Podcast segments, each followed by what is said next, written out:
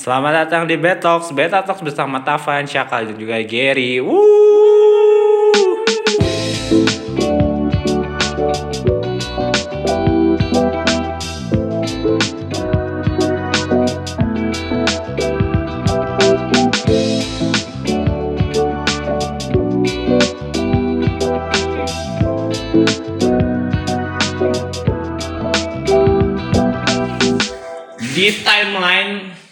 Atau di mana ya di sosmed atau tentang artikel sekarang lagi banyak banget tentang yang namanya horoskop. horoskop marahnya apa sih? Yo siapa dulu? Sweet. Aing dulu deh. Aing Gemini. Oh yang nggak bisa keterima kerja itu ya? jahat banget pasti deh Eh, eh. Gini-gini baru ulang tahun. oh, oh iya. Eh, Udah lama cuy Mei. Eh, Oke. Hmm, dulu juga Mana apa kal? Saya mungkin yang paling sering dibilang nggak bisa gaul sama orang Aquarius Wih, kalau Aing tetangganya Syakal, Capri. Ya, Capri. oh. Tapi mananya percaya nggak sih sama yang namanya horoskop? Hmm, percaya percaya bahwa itu bullshit. Waduh, tapi kan pada basicnya horoskop itu adalah sebuah cocok-cocokan nggak sih? ya Hmm. betul Beras setuju Eh, iya soalnya kayak yang ngeliat kayak ngeliatin gitu kalau misalnya ini tuh ada karakteristiknya gitu dan kadang-kadang kita relate padahal bisa jadi ya semua orang kayak gitu cuma kita kayak ngerasa cocok aja sih Dan ya banyak karakternya tuh kalau misalnya kita baca tuh sangat generik gitu Iya, dan generik. semua orang tuh bisa merasa dalam fase pernah dalam fase itu nggak sih? Iya, Gak betul. selamanya si si Gemini itu susah diajar kerja. Nggak Susah bisa. diterima kerja iya. Diajak kerja enggak iya. kalau itu masalah ekonomi bukan masalah kamu gemini Iya. Tapi mungkin kita bakal ngesampingin si zodiaknya dulu kali ya, karena mungkin ada satu apa satu kesamaan antara topik yang akan kita bahas hari hari ini dengan zodiak itu tentang cocok. Eh. Kalau cocok tuh kalau misalnya dalam apa ya dalam KBB itu Asik. hmm, Bener banget. Ayo, langsung. langsung buka Google. Langsung, scientific guy Soalnya kalau saya tuh anaknya ini Ivan Lamin banget kalau hebat Hebat. Cocok tuh kalau menurut KBB ini karena anaknya Ivan Lamin banget itu tuh adalah sama benar tidak berlainan. Bisa juga sepadan, sesuai, betul, tepat, berpatutan. Pokoknya intinya cocok eh cocok. cocok ya cocok Cocok, cocok. cocok tidak jadi kocok bisa bisa, cocok. Eh, nggak cocok. Cocok, cocok. Intinya intinya sama benar lah ya. Sesuai. sesuai Tapi cocok tuh bisa dibilang kayak udah udah apa, udah melekat dalam hidup sehari-hari khususnya ketika memilih sesuatu tuh pasti oh ini Iya. cocok cocok nih ini cocok gak sih cocok gak sih Iya. kalau misalnya dalam pekerjaan misalnya atau yang paling simple gitu dalam belajar lah Iya. karena kan kita pernah menjadi siswa pada saat eh, eh, 12 tahun terus mahasiswa yang beda-beda tahunnya Semoga tidak 12 tahun Eh, juga. semoga janganlah DO anda jangan buat uji Jangan buat uji. Jangan. Eh, dalam belajar lah pasti ada belajar cara cara belajar yang cocok masih setiap orang tuh beda-beda.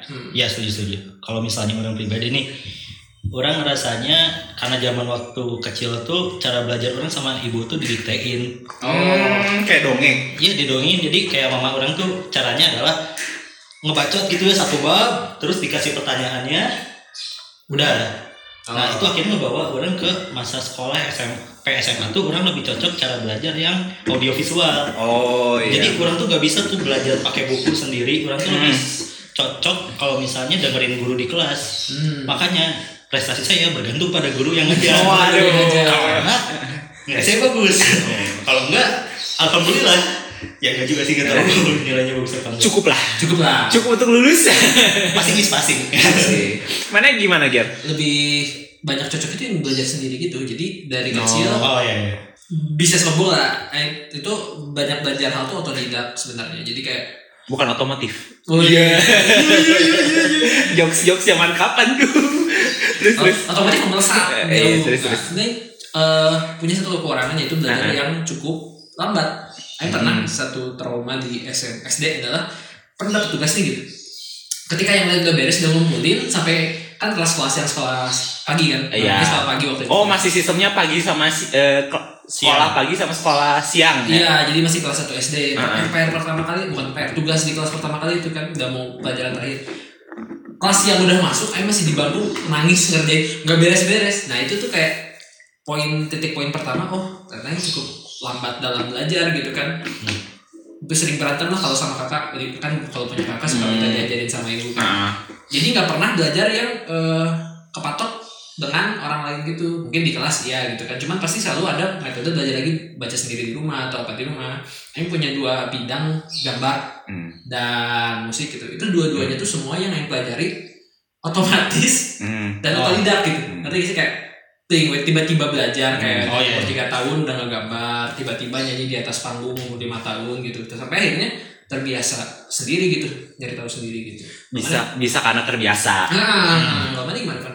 kalau orang tipe belajarnya kalau misalnya dari ngambil dari Shaka tuh orang tipenya yang visual banget Visual banget. jadi ya, orang satu emang satu eh, apa hobinya nyatet apa apa Hmm. yang penting dan biasanya orang tuh ngapainnya eh, poin ini oh tentang ini pasti Oh. orang tahu konteksnya apa yang aing tulis connecting gitu. the dot-nya jalan lah ya Oh. Iya kayak iya. gitu. Terus ya cara visual tahu tahu eh, si bentuknya kayak gimana atau apanya. Jadi orang lebih ke visual. Sama kalau tapi orang ada ada yang unik ketika misalnya sedang belajar eh, eksak gitu Hmm? dan ketika misalnya hafal itu orang beda cara belajarnya. Ah, Kalau eksak orang lebih seneng ketika udah kalau sen, kalau sendiri banyak kan sih eh, no problem sebenarnya nggak masalah. Nah, Jadi kalau orang kalau belajar eksak tuh harus ada musik. Saya Oh. saya biar distraksi terus biar nggak tahu kayak Jadi- otaknya lancar aja gitu Oh, kalau misalnya ada ada ya? Ada koneksi gitu, Stimulasi. ya. Ah, kayak stimulasi gitu. Tapi kalau misalnya lagi belajar hafalan atau, atau apa itu harus benar-benar tenang, hening kayak gitu. Nah, itu kayak mungkin kayak keunikan orang kalau belajar di situ. Jadi ada fasenya sendiri-sendiri. Iya, gitu ya. cocoknya cocok gaya orang belajar kayak gitu. Oke.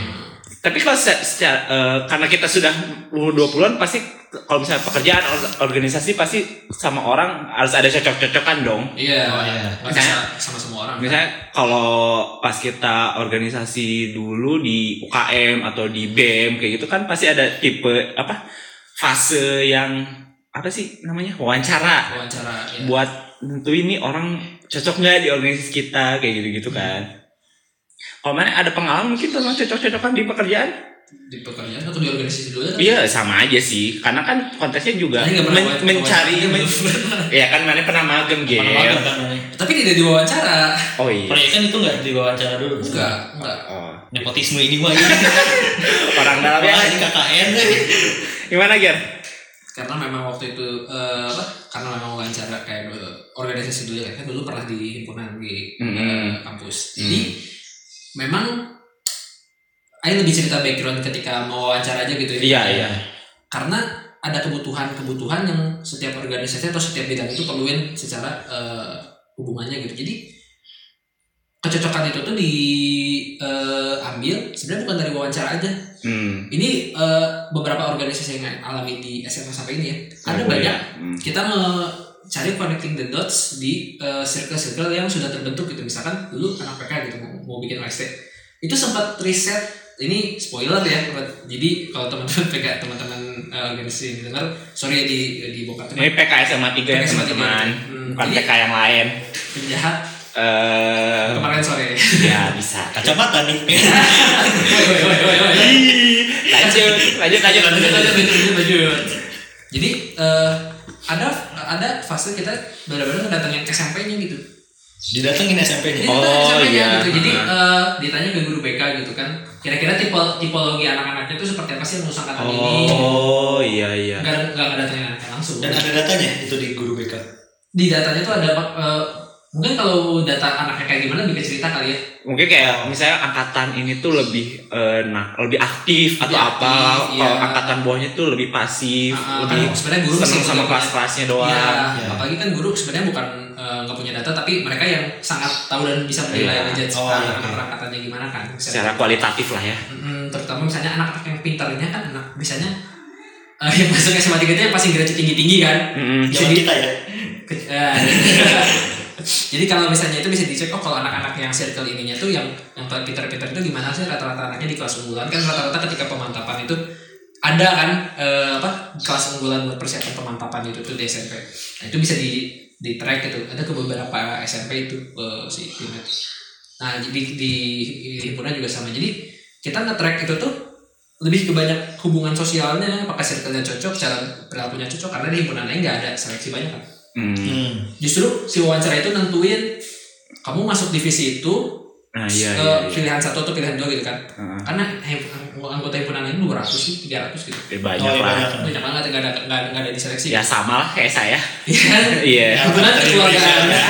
Keluargaan. Terus terus nah itu di di wawancara itu dicek iya enaknya circle-nya gimana cara bergaulnya gimana skala sebenarnya skala prioritas gitu-gitu adalah buat pertimbangan nanti si koordinatornya ketika eh, ngasih gawean kan Mm-mm. Oh, iya. tapi untuk menentukan dia masuk divisi mana tuh sebenarnya kita tracking dulu oh di angkatannya waktu waktu zaman pertama pem- pembinaan gimana sih terus Aing mau nimpalin juga ya sorry. Eh, biasanya kalau karena mungkin karena setipe lah ya ya di orang sama di Gary gitu. Biasanya kita lihat dulu kebutuhan di divisi atau eh, apa ya? Kasa, apa sih divisi? Iya, apa? divisi, bidang, divisi, bidang, divisi atau bidang atau biro apu- apa pun itu gitu kan. kebutuhannya tuh kayak gimana? iya Misalnya kebutuhannya tuh butuh orang yang punya motor. Ah, iya, iya, Ya, serius ada gitu. kriterianya. Ada kriteria kayak gitu-gitunya. Ah, ah, karena- Atau atau enggak dia fleksibel orangnya Iya. dari jam segini sampai Bisa jam pulang segini. malam. Bisa Iya, pulang itu malam. itu, itu karena kebutuhannya tuh Hmm. spesifik di prokernya atau di kegiatannya yang jauh-jauh ke mana-mana gitu Hmm. itu ada yang kayak gitu Ya, berarti cocoknya ya balik tadi. Ada faktor-faktor yang membuat Ya. cocok. Ada kriteria. Tapi ada juga fenomena nih mencocokkan faktor-faktor yang bisa dibilang berlebihan. Gimana tuh? Jadi kayak misalnya eh, ada sebut saya seperti konspirasi. Oh. hmm. atau ramalan atau mungkin kalau misalnya netizen netizen Indonesia tuh sering sebutnya cocok logi lah. Nah, gitu. nah. Nah, itu bisa dibilang hampir sama kayak tadi kan menghubungkan beberapa faktor untuk menjadi satu apakah ini faktornya pas atau apa sih tadi secara asal tuh relevan relevan padu atau Relevan, atau gimana kontekstual gitu kan. Mm. nah itu sebenarnya dulu nggak sih kayak eh, tergantung konteks si co- karena balik lagi kan cocok logi itu sebenarnya salah satu cara analisis kan. iya iya Iya. yang menentukan sesuatu cocok logi itu relevan atau enggak kan sebenarnya konteksnya gitu kan. oh iya Iya. Ah, Pada akhirnya cocok logi itu ngelihat pattern sih, selalu ngelihat pola aja. tapi yang orang lihat di media-media saat ini tuh cocok gitu berasa kayak berlebihan aja gitu misalnya ada kalau misal kalau misalnya yang ngikutin series Loki kemarin itu ada ada kayak sebuah ramalan apa kayak jadi ceritanya tuh kayak tentang Oh, iya, time iya. travel gitu kan iya iya iya iya terus iya. kayak orang-orang mencocokkan apakah mungkin Krakatau meletus pada tahun 2049 nah mungkin banyaknya sekarang tuh kayak cocok cocoknya gitu Ih, Kayak ini waktu zaman beberapa tahun yang lalu ada seorang menteri yang bilang Hmm. dari novel Ghost Fleet itu Indonesia tahun 2035 tuh nggak ada. Nah, iya. Atau enggak yang paling terkenal ini ya, ramalan Jayabaya. Oh, Jayabaya, bener. Nah itu ramalan itu kalau nggak salah eh apa sih presidennya tuh namanya tuh? Jo eh Eh, pokoknya bukan sorry sorry. Ada ada yang namanya ramalan Jayabaya itu yang meramalkan tentang kalau misalnya di Pulau Jawa itu ntar bakal terbelah dua oleh besi. Eh aku nggak eh, konteksnya lupa kayak gimana cuma gambarnya itu kayak gitu. Oh. Dan pada kenyataannya itu ada rel kereta api. Eh, oh gitu. Terus kayak nama presiden ada Yang tentang nama gitu presiden ya. ya tentang ujung-ujungnya kayak gitu-gitu tuh. Noto Negoro gitu kalau nggak salah tuh kan. Ah, iya, iya, Noto Negoro. eh, Soeharto, terus ketiga itu siapa? Abdurrahman Wahid tuh. Ha- Habibie. Habibie ketiga ya. Mungkin karena patahnya di situ kali ini di situ. ya intinya sekarang tuh lagi banyak banget cocologi apalagi tentang konspirasi atau enggak konspirasi yang kemarin tuh yang pesawat jatuh lah apa. Gue sih banyak banget tuh. Eh, konspirasi covid paling Nah, Nah, iya sih, benar sih. cocok-cocokan COVID sih. tahu tuh tapi eh, apa ya ada studi bahwa rata-rata orang yang percaya konspirasi covid dan vaksin dan kanker itu rata-rata orang pintar Wah. yang IQ-nya tinggi gitu sih ya Oh. pintar tuh seharusnya yang IQ-nya tinggi kenapa karena orang-orang yang IQ-nya tinggi itu ini lupa eh, paper ilmiahnya judulnya apa tapi mungkin teman-teman Hmm. juga bisa cari dan bisa eh, klarifikasi yang yang lagi dengan podcast ini itu karena teman-teman yang IQ-nya tinggi itu punya kemampuan lebih tinggi untuk membaca pattern Nah, ini kan Oh, ya, pattern. iya. Ujung-ujungnya cocok logi itu ya ngelihat pattern Nah, sebenarnya. lihat pattern. Sementara mungkin orang-orang yang tidak percaya konspirasi seperti kita mungkin kita IQ-nya rendah. Ya sih. Bener sih. Enggak IQ rendah cuma eh rata-rata. Rata-rata lah. Ya biasa aja. Biasa aja gitu. Jadi banyak justru jadi banyak fenomena yang muncul tentang konspirasi vaksin itu dari kalangan-kalangan yang terpelajar, Hmm. dosen, pro- profesor atau ya kata. dosen akademisi gitu kan jadi kayak bahaya sebenarnya kayak gitu Hmm. Tapi kalau misalnya kita balik lagi ke bahasan awal tadi kita tentang zodiak. Menurut kalian zodiak itu cocok logi nggak sih? Eh, eh, ya tentang zodiak ramalan lah. Zodiak, terus shio yang yang apa yang populer di masyarakat tuh. Kalau yang sih balik lagi karena kita melihat pattern ya bisa jadi akan ada suatu hal yang benar karena patternnya tuh bisa jadi nyambung hmm, berulang ya berulang. Iya iya iya. Orang kan belajar teknik sipil nih ya. Hmm. Nah di teknik sipil tuh sebenarnya besarnya hujan dan juga besarnya debit air itu sebenarnya berulang dari tahun ke tahun. Iya iya iya. Di satu waktu yang sama misalnya di 6 Januari Dan biasanya ada yang namanya siklus misalnya berapa tahun. ya gitu siklus kan. berapa tahunan. Nah itu tuh akan berulang kalau misalnya kita punya data yang cukup dan sebagainya. Sebenarnya cocok logi apa cocok logi zodiak tuh bisa jadi benar. Bisa jadi benar. asal didukung dengan data yang memang banyak dan Iya. juga relevan. Ini ada satu eh, teori yang berdukung itu tuh buku Outliers pernah baca belum Oh ya udah udah baca. Outliers belum Belum belum. Lupa. Jadi eh, buat teman-teman yang dengar podcast ini bisa coba cari buku. Saya lupa penulisnya apa. Malcolm Gladwell. Hah? Malcolm. Gladwell ya, Malcolm Iya. Gladwell. Eh, judulnya Outliers. Ada satu teori yang di, bukan teori, lebih ke statistik yang dia munculkan adalah rata-rata pemain NBA yang jago itu Oh iya benar. itu lahirnya di awal tahun. Oh kira kira Iya, kulit betul. hitam. Nah, awal tahun. Oh, jadi, tahun. jadi relevansinya ke zodiak karena tahun kan waktu Iya, iya, lahirnya iya, tuh di iya. tahun eh, Februari. Kenapa? Di bulan bulan Februari. Iya di bulan tahun Februari. Memang sudah ya, eh, ini blunder satu nih. Nah jadi eh, bulan Februari ada analisis yang bilang gini karena orang eh, ketika kecil orang yang eh, anak yang lahir dari Februari itu punya fisik yang jauh lebih develop dibandingkan bulan-bulan di bawahnya gitu kan karena lahir lebih cepat gitu. Terutama Iya, iya. dengan yang lahir Hmm. lebih awal. Karena mereka tuh masuk kelompok umur yang sama. Nah, karena Oh. di kelompok umur yang sama dia lebih fisik secara uh, fisiknya develop gitu. Oke, mungkin faktornya kecil, tapi itu tuh faktor yang kecilnya tuh berulang-ulang setiap tahun gitu. Jadi si advantage yang dia miliki setiap tahun tuh bertumpuk sehingga akhirnya profesional gitu. Nah, ini cocok logi di buku itu yang sama adalah ini masalah uh, Bill Gates. Kenapa Bill Gates bisa, bisa jadi miliarder dan juga jenis banget di komputer? Kenapa? Karena bisa jadi lahirnya tepat waktunya. Iya. Jadi gini, ada teori bilang kalau misalnya kita mau jago di masa di masalah perkomputeran, Hmm. itu kita harus udah sedikit dewasa atau misalnya udah bisa belajar secara penuh ke komputer ketika eh, revolusi, revolusi komputer terjadi. Jadi Hmm. itu ketika komputer tuh udah ada yang buat personalnya gitu. Kan dulu komputer Yang gede-gede. gede-gede ya. Nah, yang personal tuh baru ada tahun 70-an. Hmm. Dan eh, katanya kita tuh kalau misalnya di revolusi komputer umur 20-an dulu atau 25-an gitu, kita jadi bisa belajar dan akhirnya punya kemampuan gitu loh untuk bisa jadi mastering di bidang komputer. Dan Bill Gates lahirnya tahun 50-an, 55 kalau Iya, nggak salah. Iya, Dia lahirnya tepat jadinya. Pas Pas, pada masanya. Dan dia juga punya privilege dan tanda kutip punya akses terhadap komputer itu. Ya, ya itu juga. Dia Karena- kebetulan lahir di keluarga yang kaya yang punya akses ke komputer. Nah, ya mau rokok juga bebas gitu. Menarik melihat. Berarti kita lahir karena lahir di bulan-bulan awal. Aku tuh petaninya. Kayaknya sih ngaruh sih. Ini ngaruh deh. Ngaruh ya. Tapi kalau eh, baru ah, persetan itu ngaruh ngaruh. kalau misalnya secara garis besar berarti co- cocok logi atau melihat sesuatu cocok enggaknya itu kita bisa ambil kesimpulan awal tuh melihat dari pattern-pattern yang sudah ada. ya, betul. Tapi itu di awal. Nah, Tapi iya. tapi kadang kadang ada yang merasa pattern-patternnya itu baru keli- kelihatan di akhir. Nah, itu dia, bener. Jadi merasa cocok terhadap sesuatu atau seseorang mungkin itu malah oh mungkin karena ini. Ya. Kalau orang ada cerita nih tentang soal cocok di, merasa cocok di akhir. Orang kan waktu SMA tuh i- i- intinya ikut segala coba-coba organisasi salah satunya osis dan itu ada perjalanannya bisa dibilang lumayan panjang bisa dibilang setahun lah itu udah termasuk magang kayak gitu bla bla bla kayak gitu tapi pada suatu saat orang hmm, intinya nggak nggak keterima.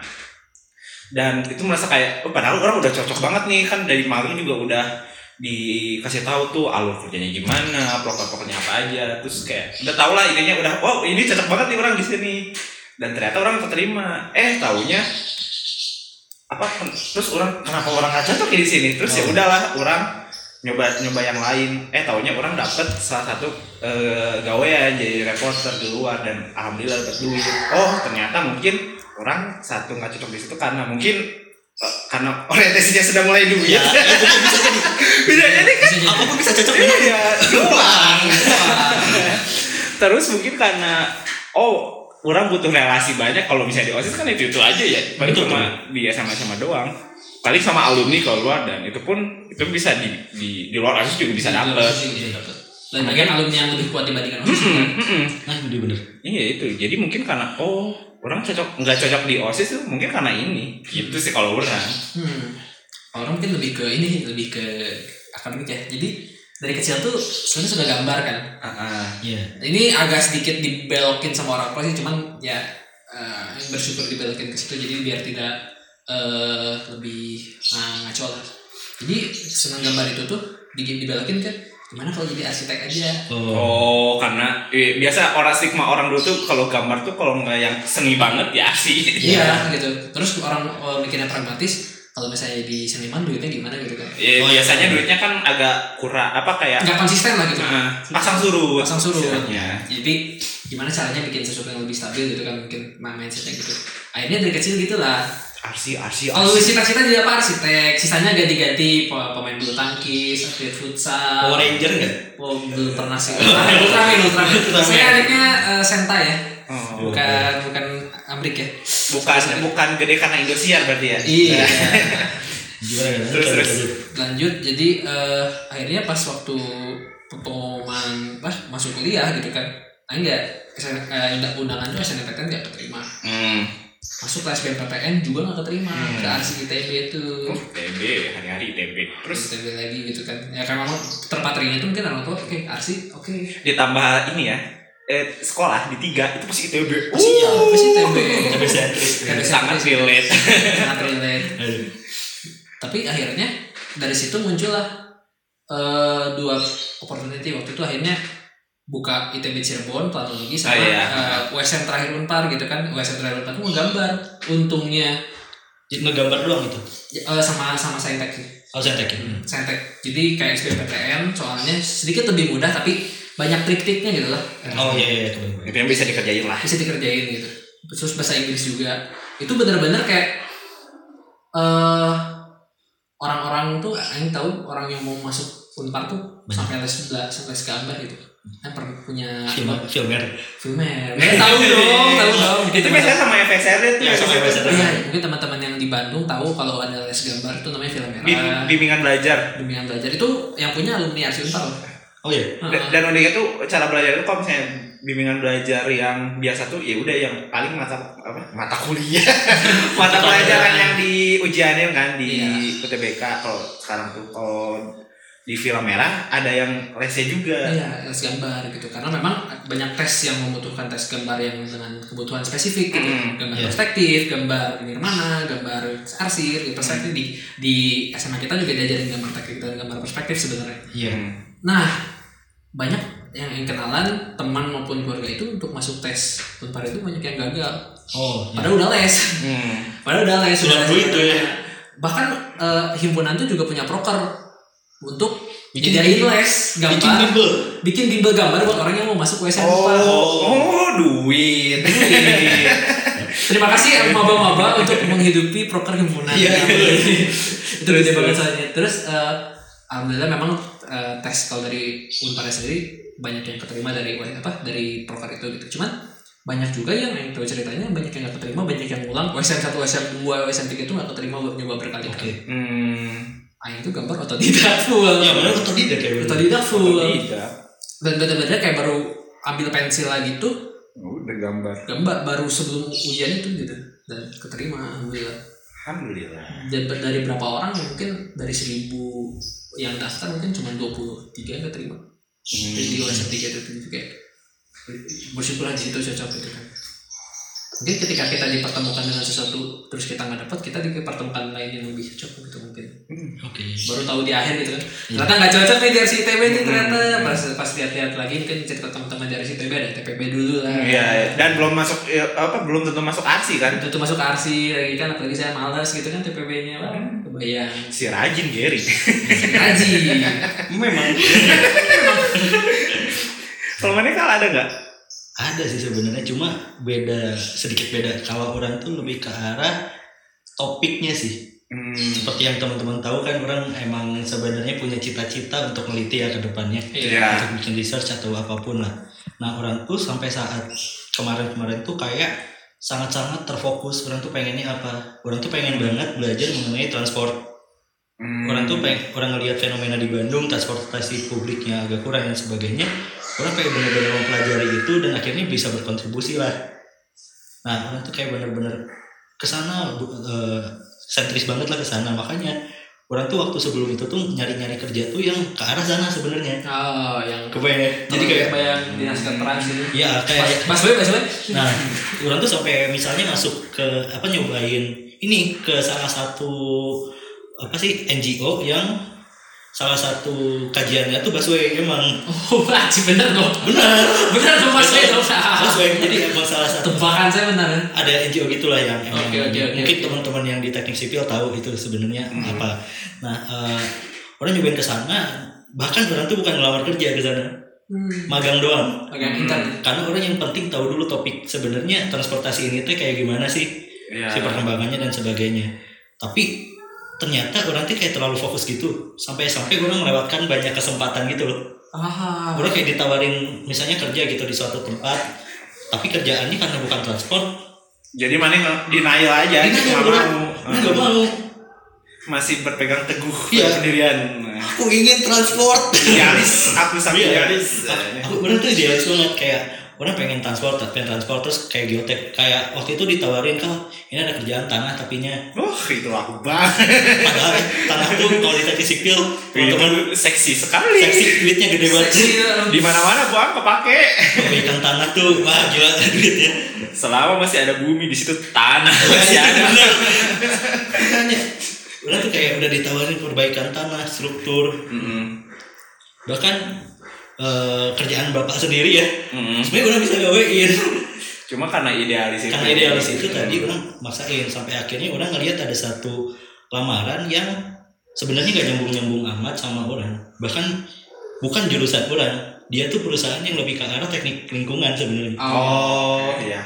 tapi orang kayak tertarik kayak ya udahlah orang coba aja dulu ini Mm-mm. orang sedikit mengorbankan apa idealisme orang ya udah udah orang daftar dan coba orang jalanin karena kebetulan keterima juga sebenarnya keterima di dua tempat cuma ya yang ini eh, lebih cocok lah Hmm. di bagian gaji Eh itu juga itu penting loh. Ujung-ujungnya sih. Cocok cocok gaji gaji itu penting banget apalagi sama itu sama, sama perusahaan kan Betul. perusahaan.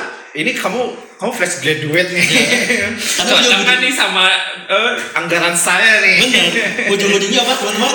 Wah betul sekali. Jadi ya cocok gaji sama cocok, cocok domisili lah. Soalnya perusahaannya di Bandung juga. Itu transport. Duit lagi. ujung-ujungnya? Duit.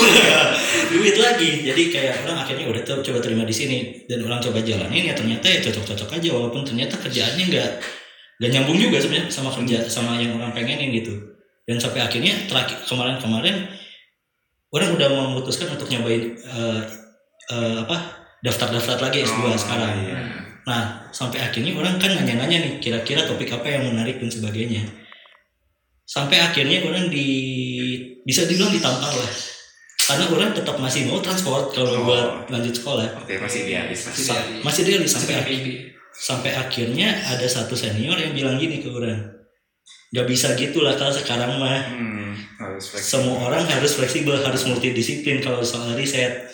Gak bisa kita ngambil satu masalah cuma dari satu perspektif solusi. Oh iya. iya. sampai ak- jadi akhirnya orang pun sekarang malah ngelihatnya lebih luas lagi kalau misalnya pengen eh, riset pun akhirnya orang nggak terfokus mengenai transport yang karena bisa jadi ya solusinya nggak di sana Oh benar. Benar, benar, benar. Tapi ada satu cerita cocok lagi nih. Orang tadi lupa diceritain. Oh, boleh, boleh, boleh. Ini dibalik desain kita. Logo ya. Logo kita. Benar-benar sa- sama dengan eh, merasa cocok di akhir. Cocok di akhir. Cocok di akhir. Cocok di akhir. Eh, tapi sebelumnya kita shout out dulu buat Azana, eh, Azana Isan Azana Isan, terima kasih teman kita yang satu ini. atas logonya dan desain yang mantap. Awal-awalnya tuh ceritanya gimana kal? Jadi kalau- jujur ya Zan, ini langsung ke Zan aja. Zan. aja. Ya, jadi sebenarnya kalau misalnya di awalnya itu orang ngelihatnya agak kurang seru aja sih, bagus. Tapi belum attach sama diri orang gitu loh, kayak Heeh. kayaknya belum merefleksikan kayak diri ya sih. udah dan emang kita maunya waktu itu ya udah pengen simple aja gitu. Iya. ada dulu logo aja Ya, yang emang kita Uh-uh. pengennya simple. Kita kasih contoh tuh emang simple banget. Simple simple. aja Cuma mainin font dan sebagainya. font sama bentuk kalau Sama itu. bentuk lah. Ya kita cuma mainin gitu aja. Tapi dan sama mungkin warnanya permintaan mana juga kan warna ungu Nah, warna Iya. ungu emang permintaan orang. Kan ada salah satu teman orang yang senang warna ungu dan orang juga eh cocok juga. cocok ya, cocok Nah, ini pas kita lihat kayak awal-awal kayak kurang seru nih. Mm-mm. Terus kayak kebetulan kita banyak interaksi nih sama logo ke sini ke sini kan bikin desain dan Iya. sebagainya. Makin dilihat kok elegan ya. Di zoom in. Oh, keren juga enggak gitu. makin di post di feed bisa juga. Ini estetik Estetik desain. Dan yang orang apresiasi banget adalah di sini backgroundnya. iya Iya, ya. Teksturnya bagus banget. Bagus banget. dan itu bisa dipakai di mana-mana mau di Iya. poster mau di apa namanya Header. header Header juga juga bagus bagus. Jadi benar-benar desain yang elegan yang bisa dipakai di mana aja gitu loh dan bagus gitu.